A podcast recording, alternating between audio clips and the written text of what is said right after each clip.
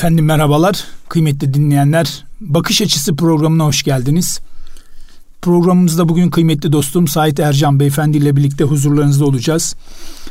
Gönüllerinize misafir olmak, sizlerle birlikte engin ve zengin kültürümüzden yola çıkarak radyomuz vasıtasıyla bir tatlı huzur taşımaya gayret göstereceğiz inşallah. Bugünkü konumuz dijitalizm ve teknoloji ile ilgili aklımıza gelecek olan her şeyi konuşacağız. Allah nasip ederse e, kıymetli dostum Sait Ercan kardeşim hoş geldin. Hoş bulduk. Teşekkür ediyorum. Tüm dinleyicilerimize saygı ve sevgilerimi sunuyorum. Umarım güzel, faydalı bir program olur. İnşallah Allah razı olsun. Çok teşekkür ediyoruz. Dijitalizm nedir? Dünya nereye gidiyor? Evet. Bugünlerin en önemli sorularından evet. bir tanesi. Tabii öncelikle tabii dijital dünya hayatımızı sarıyor artık. Yani e, her şeyimizi hemen hemen yaptığımız bir alana dönüştü. Yani şöyle ki ticaretten tutun eğitime kadar artık dijital dünyada yapmak zorundayız tırnak içerisinde. Ve zaten böyle olması için de bir dünyada bir gayret var. Yani her şeyi sanal aktarılması noktasında bir akıl devreye giriyor ve e, belki bu virüslerle beraber de işte eve kapanan insanlar bir şekilde e, ya da işte e, uzaktan çalışmak zorunda kalan insanlar sanalda daha çok çalışmaya başlıyor. E, tabii dijitalizm bir e, çağın rahmetli e, Cemil Meriç diyor ya izimler idrakımıza giydirilmiş deli gömlekleridir diye. Aslında bu da bir izim sonuç itibariyle. Dijitalizm, dijitalleşme ve dijital bir ideoloji oluşturma dönemi. Benim kitabımın da ismi bu arada dijitalizm. E, son dönemde herkes dijitalizm, dijitalizm diye konuşuyor. Biz onu tabii işte bir buçuk yıl oldu. E, hatta iki yıla doğru gidiyor dijitalizm çıktığından beri. E, iki yıllık bir süre zarfında amacımız şuydu aslında. Üst başlığımızda şuydu. Sosyal medya ve dijital dönüşümle dünya nereye gidiyor? Dünyayı götürmek istenen bir yer var. Ve benim içimdeki amacım yani e, oradaki e, niyetim şuydu açıkçası. Dijitalizmi biz yönlendirelim. Yani Batı'nın bize empoze ettiği, Batı'nın bizi kafamıza çaka çaka bir dijital ideoloji vermeye çalıştı. Çünkü onlar tarih boyunca hep ideoloji ihraç etmeye çalıştılar ve insanları yönlendirmeye çalıştılar. Bu bağlamda ben de şunu söyledim. Zaten bizim sosyal medya derneğimizde biliyorsun 8. yılını doldurdu. Evet. Ve Üsküdar'da kuruldu. Ee, biz de bu programı Üsküdar'da yapıyoruz. Güzel de bir tevafuk oldu. Şimdi kurarken bizim amacımız şuydu. Pekala bir uluslararası dernek Strasbourg'da, Brüksel'de, New York'ta, Washington'da, işte Londra'da kurulmak zorunda değil. Pekala Üsküdar'dan da kurulup değil mi? Tüm dünyaya e, ışık verebilir diye. E, bu anlamda baktığımız zaman dijitalizmde kardeşim bir dakika siz bir ideoloji vermeye çalışıyorsunuz da bu ideolojiyi benim ülkeme zararlarından temizleyerek faydalarını alarak biz vereceğiz. Yani süzgeç gibi düşünün yani ideolojizmi işte kitapla da yapmak iste, istediğim nokta süzgeç gibi faydalılar alıp işte batının ilmini al, ahlakını alma muhabbeti var ya bunun dijitaldeki karşılığı gibi düşünün. Ve gelinen noktada hamdolsun bir karşılıkta buldu. Yani özellikle pandemiyle beraber kitapta şu anda beşinci baskıya geldik. Bu arada kitap nasıl gidiyor diyecektim. Beşinci baskı o zaman güzel. Evet beşinci baskıya geldik. Dönüşler Hatta, nasıl halktan? E, yani pandemiden sonra dört baskı yaptık öyle söyleyeyim. Maşallah. Çünkü insanlar akın akın sorguluyorlar. Ya ne oluyor ne bitiyor o, o noktada diye. E, dönüşler çok kıymetli. Fakat beni tabii asıl heyecanlandıran e, pandemi sürecinde ilgi gördü ama ben e, kitabı yazarken şunu hayal ettim. Bugün Türkiye'nin farklı illerinde işte bizi de dinliyorlar e, ne bileyim Sinop'ta, Samsun'da, Trabzon'da, Rize'de, Artvin'de işte gel aşağıya e, güneye. E, işte Antep'te, e, Urfa'da, ondan sonra Kilis'te, Kilis'te. Gel bu tarafa Ege'ye işte Muğla'da, Muğla'nın işte yüksek dağlarında, köylerinde Bilecik'te, Afyon'da Türkiye'nin 782 bin kilometre kare hatta Türkiye Türkiye'den büyüktür diyoruz. Tabii. Yani bugün aslında çok kabul etmiyorum ben o sınırları. İşte Balkanlarda Türkçe konuşan rahmetli Yahya Kemal e, diyor ki e, Türkçenin çekilmediği her yer bizimdir diyor. Ya bugün Türkçenin konuşulduğu her yerde Allah'ın izniyle bir çocuk dijitalizm kitabını aldığında bir genç bir anne de olabilir bu. Sanal gerçeklik nedir öğrenecek nesnelerin interneti nedir öğrenecek. İşte dijital medya okur yazarlığı nedir bunu öğrenecek. Fenomen nedir? Nasıl olunur? Nelere dikkat etmeliyiz? Bağımlılıkta noktasında nelere dikkat öğrenecek? Bu beni heyecanlandırıyor. Yani geri kalmaması ve adapte olması. Ama nasıl? Yanlışlarından sıyrılarak faydalı bir şekilde. Şimdi dijitali biz kullanırsak iyi bir şey dönüşür değil mi? Araç. Tabii. Aracın nasıl kullanıldığı burada önemlidir. Ya biz bugün radyoda nasıl radyo radyo aracını nasıl kullanıyoruz? İşte eğitim faydalı olsun insanlığa diye kullanıyor Erkam Radyo değil mi? Böyle böyle bir durum. Ama başka faydasız radyolar var. İşte insanlığın zararına işler yapıyor. Bunun gibi aslında dijitalizm buradan doğdu ve hamdolsun işte şu an beşinci baskımızı yaptık. Tabi bu baskılar da çok basılan baskılar. Yani bir şöyle diyebiliriz şu anda on binlerce insana ulaştı. Sonuçta bu bir edebiyat kitabı değil. Bir roman değil. Yani baktığın zaman aslında e, kitap nitelik olarak tematik bir kitap. Yani zor da bir kitap. Yani zordan kastım e, öğrenmeyle ilgili bir şey. Ama günümüze uygun. Alıp metrobüste okuyamaz kimse. Çünkü altını çizecek, ondan sonra kafa yoracak, belki google'layacak bir şeyleri. Ama günün sonunda kitap bittiğinde o dijital dünya ile ilgili kafasında bir şeyler belirlenecek. Hmm, evet. Yani biri bir şey konuşurken ha ben onu Said Hoca'nın kitabında okumuştum. Amaç o.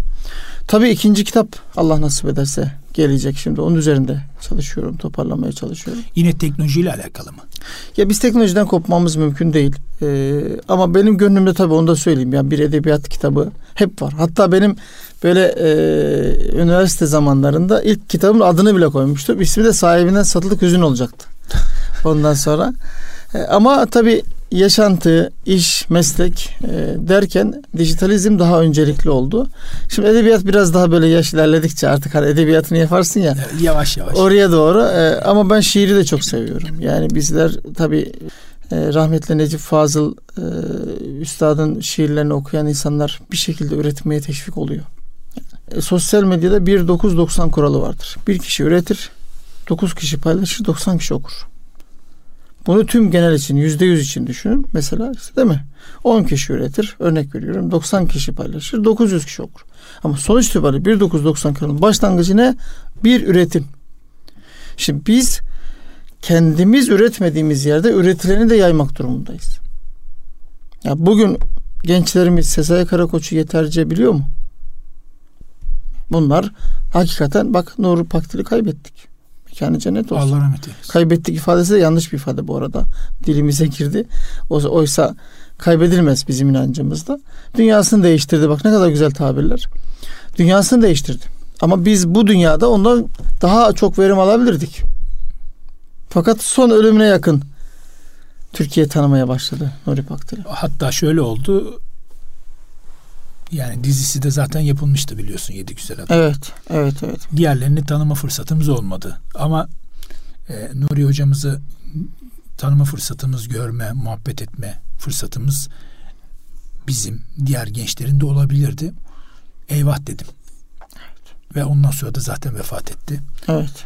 Ee, az önce de bahsettiğin gibi ya, üstadlarımız var. Ama tabii bunları e, yeteri kadar tanımıyoruz ve bilmiyoruz. Öldükten sonra anlaşılıyor. İnşallah ölmeden önce de İnşallah. E, öğrenmiş oluruz. E, pekala az önce bahsetmiştin Usmet. Evet. Neden İstanbul'da olmasın? İstanbul dünyanın başkenti. Biz öyle görüyoruz. Dünya e, geçmişten günümüze, antik dünyadan bugüne. Evet. E, Usmed'in açılımı nedir? Neler yapıyor? Şimdi tabii bizim e, Usmet Uluslararası Sosyal Medya Derneği'nin e, açılımı 2012 yılında kuruldu. 2012 yılından bugüne kadar e, Türkiye'de ve dünyada hamdolsun.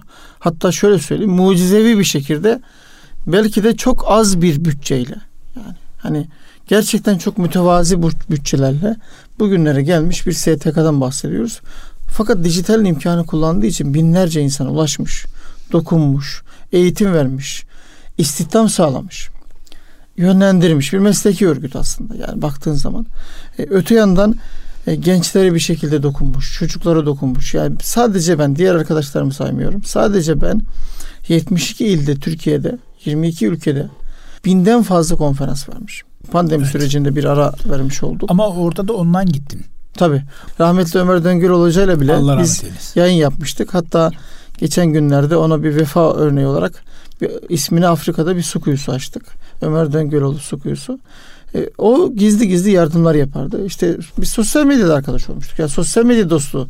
Kimse bize e, Ömer Döngüloğlu'nu tanıyorum gel seni tanıştırayım dememişti. Hocam nasılsınız iyisiniz böyle sosyal medya aslında işte bu, bu sosyal medyadan direkt arkadaşlıklar da çok kıymetli. Evet. Yani benim derneği kurduğum arkadaşlar da Usmedi. Hepsine sosyal medyadan tanışmıştım. Yani hiçbirisi akrabam değildir. Hiçbirisi tanıdığım değildir yani. Sosyal medyada Aa, Ahmet Akay sen çok güzel işler yapıyorsun. Hadi gel beraber bir şey yapalım diye başladığımız bir yer.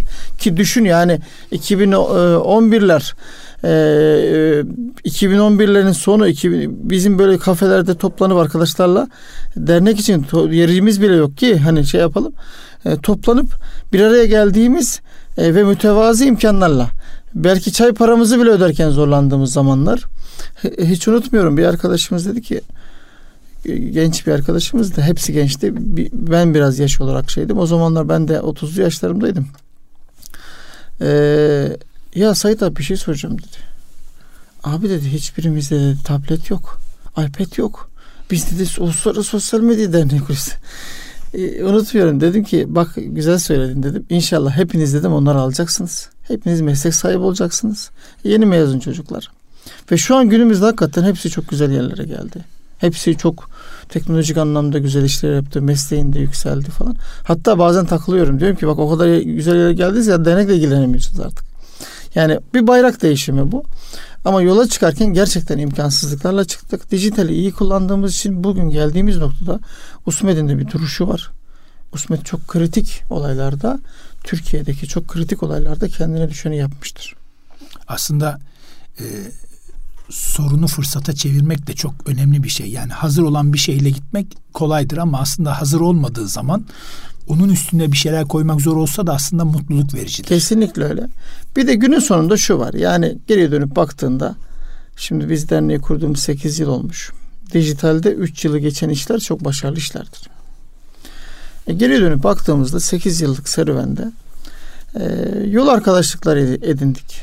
Sonuçta bir gayret gösterdik. Bizi teşvik etti. E, ve bizim kültürümüzde doğu medeniyetinde biliyorsun yani işte bir araya gelmek, beraber işler yapmak değil mi? Yani çok kıymetlidir, çok önemlidir. Evet. Hani bizde ne derler? İki tane ortağın üçüncüsü Allah'tır derler. Şimdi aynı hedefe yönelmiş gençleri düşün mesela. Ee, çok kıymetli, çok önemli ve artık dünyaya ben de varım diyen bir gençlik. Sadece Üsküdar'da iş yapayım, popüler olayım İstanbul'da, Türkiye'de değil de dünyaya şimdi 40'a yakın ülkede bizim temsilci arkadaşlarımız var. Şimdi hem Türkiye büyüyor hem de bizim medeniyetimize ihtiyaç artıyor dünyada. Bu Çünkü dediğim dünyada çok... sıkıntılar çok büyük. E, hak batıl mücadelesi zaten her daim devam ediyor. Bizim de daha dik ve duyarlı olmamız gerekiyor Kesinlikle. millet olarak. Bu Kesinlikle. çok önemli. Tabii e, dijitalizmi konuştuk, USMED'i konuşuyoruz. Bu arada son gelişmeler var. Aşı, efendime söyleyeyim pandemi süreci var maalesef dünyada ölenlerin sayısı az safhaya ulaştı. Evet. Dünya nereye eylesin. gidiyor? Ya tabii bu konu çok uzun, çok çetrefilli bir konu ve infodemi diyoruz. Infodemi ne demek? Bilgi kirliliğinin çok fazla olması. Yani bilgi kirliliği salgını diyebiliriz buna aslında. Pandemiyle beraber bir de infodemi girdi hayatımıza. Herkesin bir şey söylediği. Şimdi mesela benim en çok üstünde durduğum konulardan bir tanesi e, hatta dün biz e, bununla ilgili bir çalışma da başlattık. Bill Gates tutuklansın diye. Bu adamları bize hayırsever olarak yıllarca tanıttılar. Oysa bu adam işte işte Microsoft'u kullanıyoruz. Microsoft'un Word yazılımını bile yani yazı yazılan yazılım bile ücretsiz vermeyen birisi. Okullara dahi indirim yapan ama ücretsiz vermeyen birisi. Böyle parayı seven birisi ama şimdi çıkmış Afrika'da bedava aşı dağıtıyor. Yani kimse demiyor ki ya Bill Gates pardon sen yazılımcısın. Senin aşıyla ne alakan olur? Şimdi onun vakfı var. Bill Gates, Melinda Gates vakfı. Eşiyle, Eşi, birlikte. birlikte. Bu vakıf dünyada sağlık alanında mesela şimdi işte Almanya'da bir aşı bulundu. Bu aşı firmasına da bir yıl önce yatırım yapan yaklaşık 50 milyon euro para veren. Şimdi baktığın zaman yatırım yapıyor. Yatırımcı demek ortak. Ve şu anda Bill Gates'in sahibi olduğu firmalardan örnek veriyorum Avrupa Birliği 30 milyon doz aşı alıyor. İşte Amerika devleti 100 milyon doz aşı alıyor. Yine günün sonunda kazanan kim? Bu adam. Ben bir kurgu olduğunu düşünüyorum. Baştan beri onu söylüyorum. Yani tamam virüs var evet. Gerçekten insanlar sevdiklerini kaybediyor. İnsanlar hayatlarını kaybediyor. İşte bir çırpıda Ahmet Kekeç daha yeni geçen hafta kaybettik. Evet Allah rahmet eylesin. Burhan Kuzu Allah rahmet eylesin kaybettik. Ömer Hoca. Bunlar bir çırpıda sayabildiğimiz. Yani çevremizdeki insanlara doğru geliyor. Şimdi böylesi bir ortamda virüs tabii ki var. Ve virüs ama benim kanaatim baştan beri söylediğim bunun laboratuvar ortamında oluşturulmuş ve dünyayı şekillendirmek üzere ee, biraz da istedikleri gibi kontrol devleti. Rahmetli Erbakan Hoca öyle diyor ya bunlar diyor işte yıllar önce söylediği laf yani. Bunlar dünyada bir polis devleti oluşturmak istiyorlar ve dünyayı kontrol altında tutmak Hatta istiyorlar. Hatta nüfusu azaltmak istiyorlar. Yani 40 yıldır söylediği şey. Nüfus azaltma ama... projesi evet. Yani hakikaten e, şimdi e, hocayı bu ülke anlamadı. Allah rahmet, Allah rahmet o, o evet. O onu ben dün de paylaştım. Yani e, Türkiye hatta dünya artık artık artık sınırlar çok yok bu anlamda. E, dünya Erbakan Hoca'yı anlasaydı çünkü adam zaten Almanya'da işler yapmış. Yani Almanya'nın e, belki de düşünseniz Almanya gibi bir yerde bilim adamı yeterli kalmamış ve rahmetli hoca Almanya'da bilim üretmiş. E, sistemi tanıyor. Şimdi böyle hakikaten global evrensel bir iş yapılmış ve günün sonunda Türkiye'ye Siyonizmi kim öğretti? Türkiye'ye masonluğu kim öğrendi? Biz Erbakan Hoca'dan önce biliyor muyduk? Biliyor muyduk? Kim biliyor? Allah'ın aşkına. Yani işte Konya'nın e, Bozkır'ındaki bir çiftçi amca onunla beraber öğrendi ve duruş göstermeye başladı. Bir dakika böyle bir şey varmış. Biz ne yapalım? Hocam biz ne yapalım? Çocuklarımızı nasıl yetiştirelim? Değil mi? Ülkemizi nasıl bu anlamda? E şimdi e, baktığımız zaman biz aa bak Yeni geldik oraya. Aslında geçmişte nasıl bir millet olduğumuzu bize tekrar hatırlattı. Yani dedelerimizi unuttuk. Evet. Şu anda Allah nasip etti. Ayağa kalktık. İnşallah yürüyoruz. Aslında şu da var. Tabii pandemiyle ilgili bir sürü olumsuz şey söyleyebiliriz. Saatlerce konuşabiliriz. Benim çok böyle dolu olduğum bir alan bu. Fakat iyi yönlerini de mesela öze dönüşün ben başladığını düşünüyorum bu anlamda. İnsanlar şimdi bak Örnek veriyorum. Sarımsak yemiyor insanlar. Sarımsağa geri döndüler. Sarımsak birden beş katına fiyat nasıl yükseldi? Sarımsak döndü. Şimdi bak Anadolu'da misafire gittiğin zaman girişte seni de mi karşılardı? Kolonya dökerdi. Niye? Sosyolojik olarak geçmişinde bu var ve seni dezenfekte ediyor içeri girmeden önce. Pandemiden önce yoktu ama şimdi yine patladı. Şimdi patladı. Bak şimdi gittiğimiz zaman bir yere de hemen Yoktu önce kimse. Hatta millet yanında taşıyor şu anda. Ya şimdi bak, Saitçim. aslında sosyolojik olarak bir iz bırakılmış ve toplum bunu çözmüş. Mesela dezenfekteyi bu çözmüş. çözmüş. E, öte yandan baktığında yine iyi taraflarından bir tanesi insanlar bir şekilde evinde ailesiyle kaldı. Mecburen iyisiyle kötü. Belki kavga etti. Belki tartıştı. Ama çok güzel vakitte geçirdi. Kendine vakit ayırdı. Çünkü koşuşturma özellikle İstanbul için söylüyorum. Yani ben dün işte bu pandemi yasaklarından dolayı 8'de kapandı marketler. Şimdi normalde o market 11'de kapanırdı. Orada çalışan bir personelin eve gitmesi 12. Bak 12'de evde. Eski saate göre. Eski saat. Ama şimdi? Şimdi 8'de dün kapandı. İçimden düşünüyorum ya diyorum bak 8'de bu genç bu arkadaşımız 8.30-9 gibi evde olsa artık eskiye göre daha iyi vakit geçirecek. Çünkü bizde sınır da yok. Biz öyle bir şeyiz ki hani İstanbul için hani ya bugün Avrupa'da hatta Ege'nin sahil kasabalarında e, 6 gibi hayat biter. Millet evine çekilir. Avrupa'da öyle. Amerika'da öyle. Abi İstanbul'da ikide dışarıya çık. Herkes dışarıda. Gece 2'de evet. Biz o vakit ayırmayı bilemiyoruz. Buradan faydalı çıkmak lazım. Ben e, son olarak şunları söyleyeyim. Herhalde vaktimizde de oldu. E, bir araya Aram gideceğiz. Ha, evet. Aradan gidelim. sonra inşallah bakış açısı programımız kaldığı yerden devam edecek. Sevgili dinleyenler, Bakış Açısı programımızda kaldığımız yerden devam ediyoruz. Sait Ercan kardeşimizle beraberiz. E, dijitalizmi konuşuyoruz, dünya nereye gidiyor bunu konuşuyoruz. Teknolojiyi konuşuyoruz kısacası. E, pekala teknolojik çağda gençliğe yaklaşım nasıl olmalı? Şimdi tabii teknolojik çağ ve gençlik bağlamı çok önemli bir bağlam. Yani senin de çok üzerinde durduğun, defaatle uyarılar yaptığın, konferanslar verdiğin, evet. hatta belki e, zararlarını anlatıp faydalarını e, maksimum düzeye çekmeye çalıştığın bir durum. Yani biz, biz seninle bir araya geldiğimiz zaman çok dertleşiyoruz bu konuda. İşte Nasrettin Hoca diyor ya bana alttan düşmüşü getirin diye. Şimdi biz alttan düşmüş insanlarız.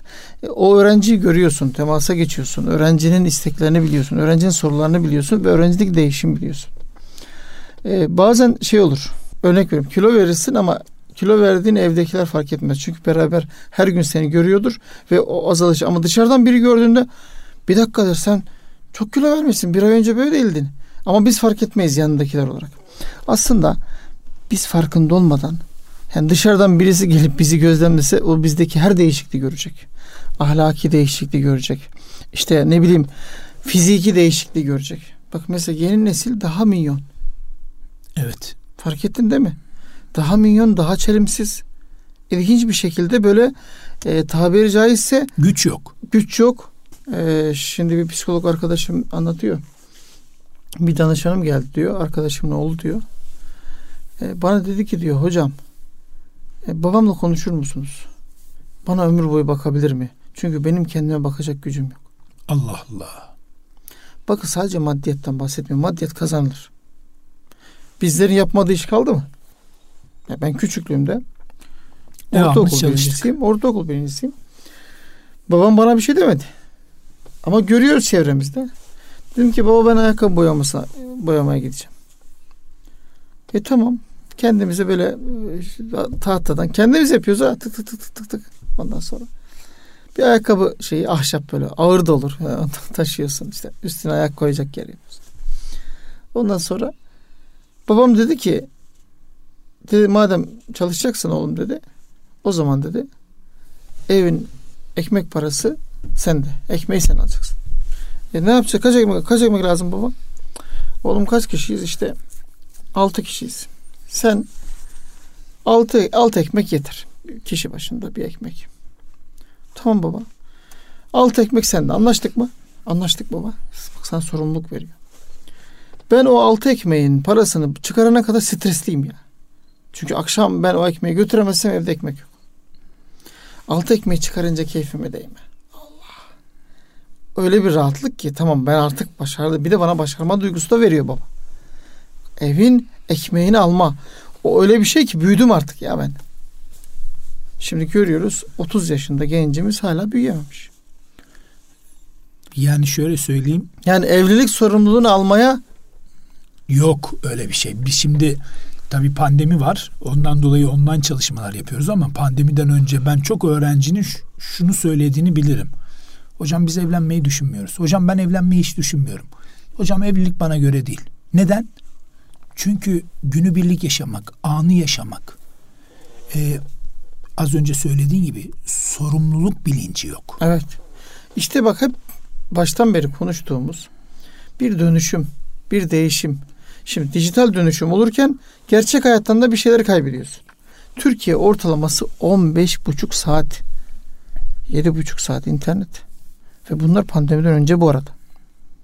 Pandemi bunları kafadan bir yarım saat bir saat eklemiştir. Ciddi bir rakam.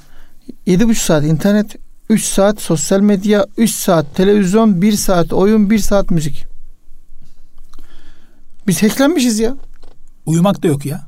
Hacklenmişiz. Uyku uyku yok. Hak getire zaten. Nereden çalıyor sürekli? Uykudan çalıyor. Hani bir laf var diye deniz verdiğini geri alır diye. Bazen deniz baskınları olur falan filan. Evet aynen. Doldurursun denizi. Biz de şimdi uykuyu dolduruyoruz. Ama psikologlar diyor ki psikolojik hastalıkların ana nedeni uykusuzluk. Hepsi birbirine bağlı bak. Birçok disiplini konuşuyoruz dikkat edersen. Hepsi birbirine bağlı. Şimdi Allah Teala Kur'an-ı Kerim'de de buyuruyor ya hani gece ile gündüz neden geceyi yarattığını söylüyor. Tabii. Yani insanın dinlenmesi gerektiğini buyuruyor. Şimdi çok güzel bir örnek verebiliriz. Yani dinleyenlerimiz de zaten şahit. Gece çalışanlarla işte bunlar sanatçı olabilir. Bunlar başka meslek erbapları olabilir. Gündüz çalışan arasında fark vardır. Tabii. Çünkü gündüz çalışan akşamleyin evinde uyur. o döngüde uyuması gerekirken çok önemli bir saat dilimi vardır. Kimisi 11-2, kimisi 11 ile 3 arası der. Yani uykunun. Vücuttaki o kimyasal maddelerle Tabii, 11 alakalı. 3 evet. Ama o sırada uyumayıp eğer ayakta kalıyorsan hocam o sanat dünyasında dizilerde oynayanlar var ya çoğu yaşlanmış durumda. ben onu fark Ben ediyorum. sana başka bilimsel bir şey. Bilimseli seviyor şimdi gençler her şey. Hocam, hocam kaynak ver. Bilimsel olarak yapılan araştırmalarda gece çalışanların kansere yakalanma riski 10 kat daha fazla. İşte Fıtratı bozmak bu. Hatta benim kendi gözlemlediğim bir tespitimi söyleyeyim. Bizi dinleyenler de gözlemlesinler. Diyelim ki sen 10 yıl boyunca gece çalıştın. Bir gün gündüze dön, tekrar geceye dön, vücut yine adapte olamıyor. Allahu Ekber. Vücut o geceye alışmıyor. Kabul etmiyor.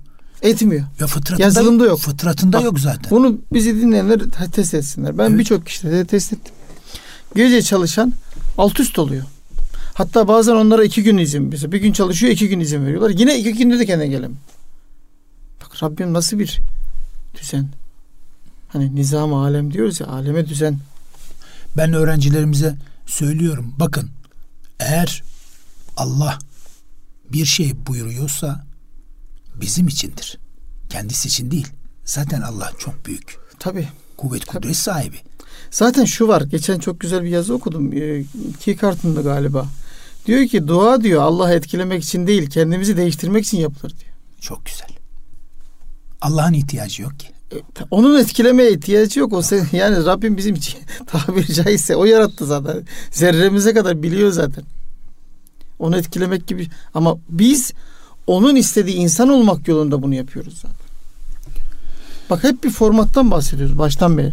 Yani şu anki fıtratı bozma, dijital olarak fıtratı bozma. Ha şu var ama buna muhakkak girelim. Yani konuşalım bunu vaktimiz yettiğince. Çünkü çocuklara bu dünyayı biz bıraktık. Verdik tablet önüne. Maalesef. Ben diyorum ki onlar vefakar diyorum. Nasıl hocam diyor nasıl vefakar diyor. E diyorum tablete televizyona karşı vefakar. Size göre değil. Siz olsaydınız yanında. Şimdi sosyolojik olarak bak sosyoloji psikoloji bilmeden konuşmamak lazım. Tamam bu eleştiri anne babaya yapalım. Ama şu da var.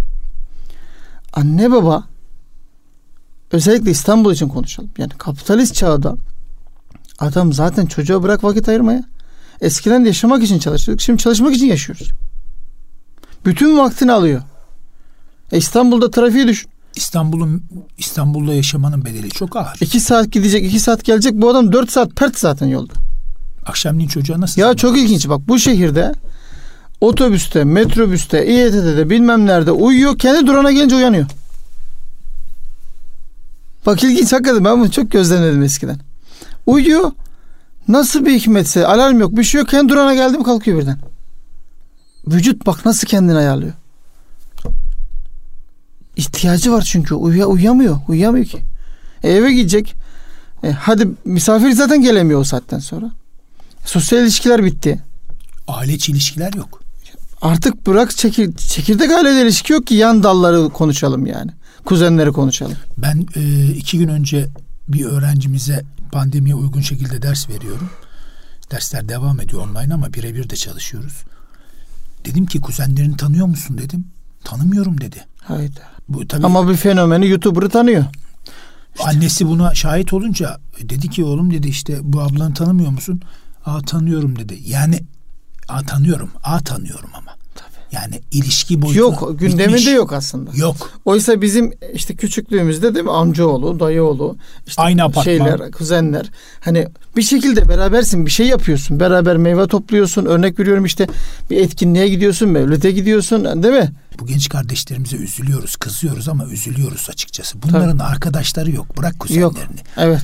Çocuğa annesi diyor ki dışarıya çık. Yok diyor ya çıkmayacağım diyor. Niye? Evde tabletle ilgileniyor. PlayStation'la Tabii. yani misket oynama yok. Bilmiyor çocuk. Bilmiyorum. Yani şey, şey oyunları dönüştü. yok dediğin gibi. Ya işte burada Biz şu var. az önce konuştuk programdan önce konuşmuştuk hatırlıyorsan. En iyi dönem bizim dönem. Ya biz aslında geçiş nesliyiz. Güzel Evet, diyorsun. yani 80 bin arası diye. Yani siyah beyaz televizyonda görmüş değil mi? Tüplü televizyonda görmüş. Oradan bugüne baktığı zaman akıllı telefonu ve uzay çağını da görmüş. Yani E, 40 yıllık- ilkokulda kıyafet biliyorsun siyahtı. Evet. Siyahı gördük giydik. Evet. E, maviyi de gördük. Tabii. Hatta bazılarımız Tam aldı bazılarımız işte buna almadı. Psikolojide dijital yerler, dijital göçmenler ayrım var. Hı hı.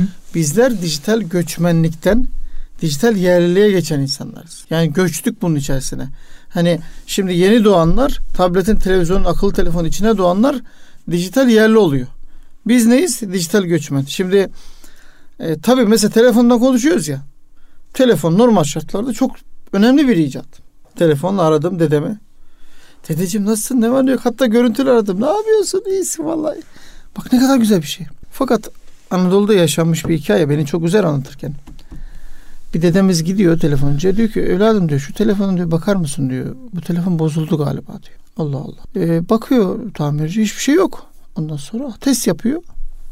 Arıyor bakıyor çalıyor telefon numaradan. Ondan sonra bey amca diyor. E, bu telefonda hiçbir sıkıntı yok diyor çalışıyor diyor.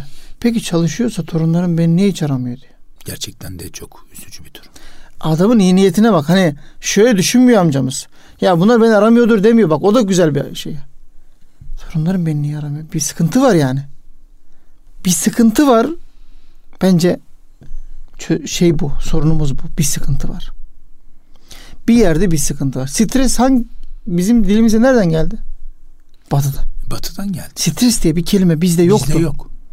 Bak Hatta o gelenler Hayati, Hayati İnanç hocamın bir videosu var. Ee, bir özel Kulaklar kanalda e, konuşurken stresin yerinde hocam 15 tane kelime saydı. 15'ten de daha fazladır dedi. Evet. Yani ciddi bir rakam. Biz özümüze dönmezsek dünyaya yardımcı olamayız. Çünkü kendimize yardımcı olamıyoruz.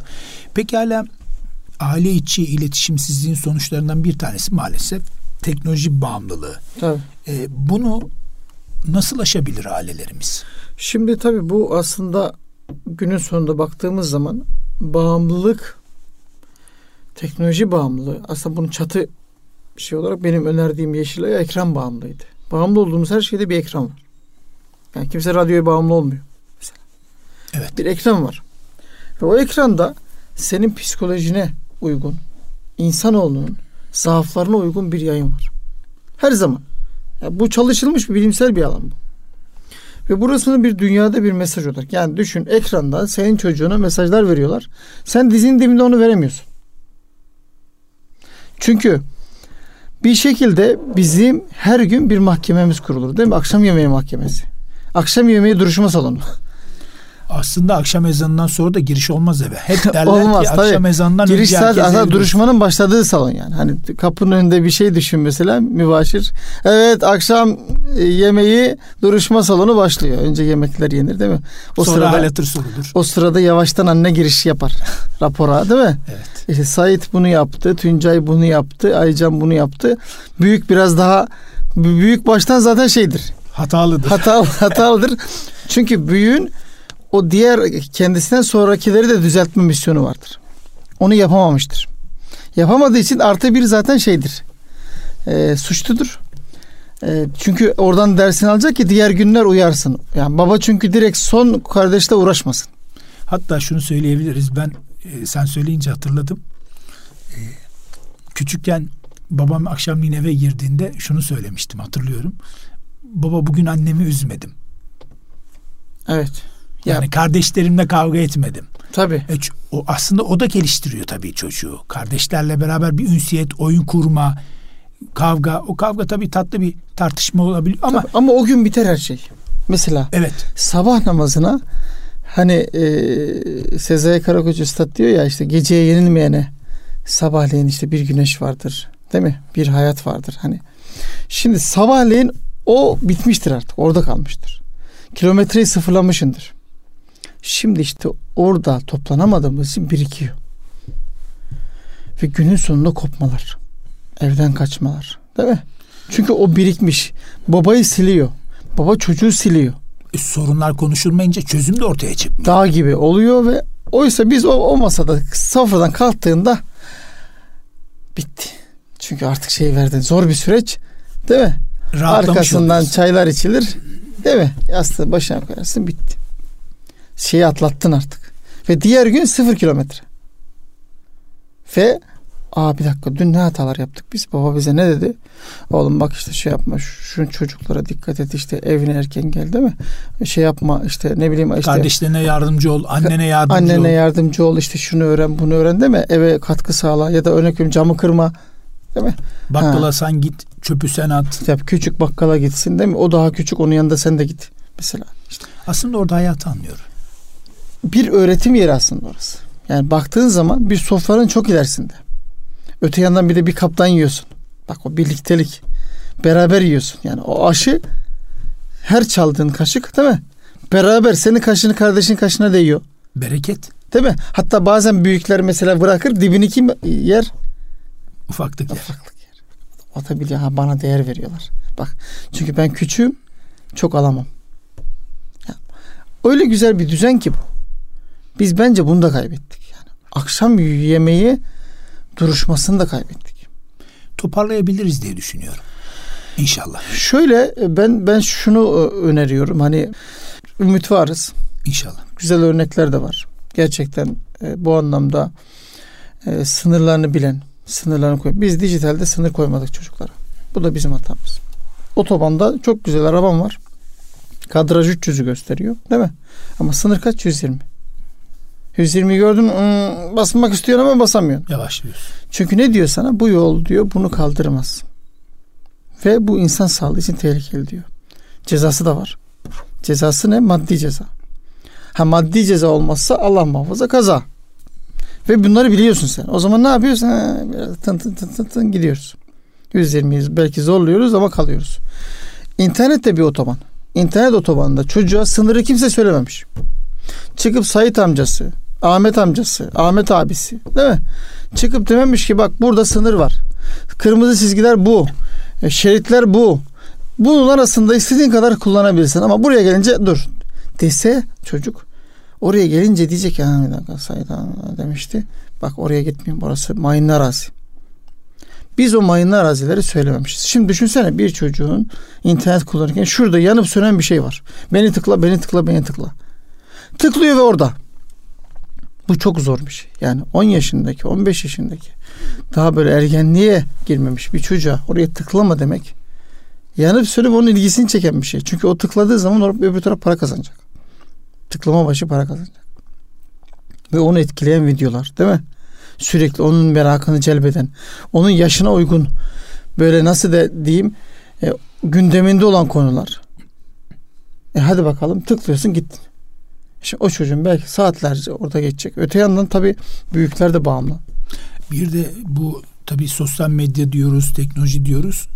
Asıl aldıkları örnek kişiler de önemli. Yani eğer zararlı kişilerse. Tabii, tabii. E şimdi düşünsene. Bir YouTuber hile videoları çekerek oyunların hile videosu. Şimdi oyun bağımlı olayı çok önemli. Biz de bağımlıydık. Biz neye bağımlıydık? Bizim bağımlılığımızın bize faydası vardı. Neydi o? İşte az önce akşam yemeği konuştuk ya. Göz görmeyene kadar top oynardık. Artık direklerin üzeri belli olmazdı değil mi?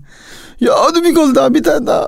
Son dakika. Ya, ya e... babam bekliyor yemeğe bekliyorlar. Hadi bir. Bak bu da bağımlılık. Ama bizim bağımlılığımız bedenimizi çalıştıran ve günün sonunda hakikaten sosyal ilişkilerimizi arttıran ve insan olma hasretimizi sürdüren bir bağımlılık. Ama şimdi kaslarını Tamamen çünkü sen bunun için yaratılmadın. Bir koltukta saatlerce saat onlarca saat. Yani Japonya'da hikikomori hastalığı var. Hapis kalma, evde hapis kalma. Çıkamama sanaldan. Second life, ikinci hayat. Kapıyı bir açıyorsun ölmüş. Anne baba diyor seni görmem lazım. Kapının önüne suyu şeyi bırak git. Her şeyini burada yapıyor. Tuvalete bile gitmiyor. E kaslar da çalışmıyor. E, çalışmıyor. Şimdi bak bizim bağımlılığımız güzeldi. Niye güzeldi? Futbol oynuyorsun, değil mi? Koşuyorsun, misket, bağırıyorsun, misket çağırıyorsun, oynuyorsun. misket oynuyorsun. Yani oyun. Çocuksun. Oyun çağı çok önemlidir. Oyun çağını geçirin, ömür boyu oyun çağını arar. Amerika'da da yanılmıyorsam birkaç tane de çocuk böyle öldü. 55 saat, 50 tabii, saat, tabii, tabii, çok. 56 saat. Yani Japonya, ekran karşısında Japonya nüfusu geçen sene 500 bin azaldı. Bak Japonya nüfusu 500 bin azaldı. Sadece bunun için değil ama sonuçta nüfuslar azalıyor. İstenen buydu zaten. Evet. Dünya nüfusunu düşürmek. Evet. Evet kıymetli dostum bir programımızın daha sonuna geldik. İnşallah başka zaman tekrar. İnşallah seve seve ben çok keyif aldım. Su gibi aktı böyle ne çabuk geçti anlamadık. Allah razı olsun. Kıymetli dinleyenler Bir bakış açısı programımızın daha sonuna gelmiş bulunmaktayız. Sosyal medya uzmanı kıymetli dostum Sait Ercan Bey'i bugün ağırladık.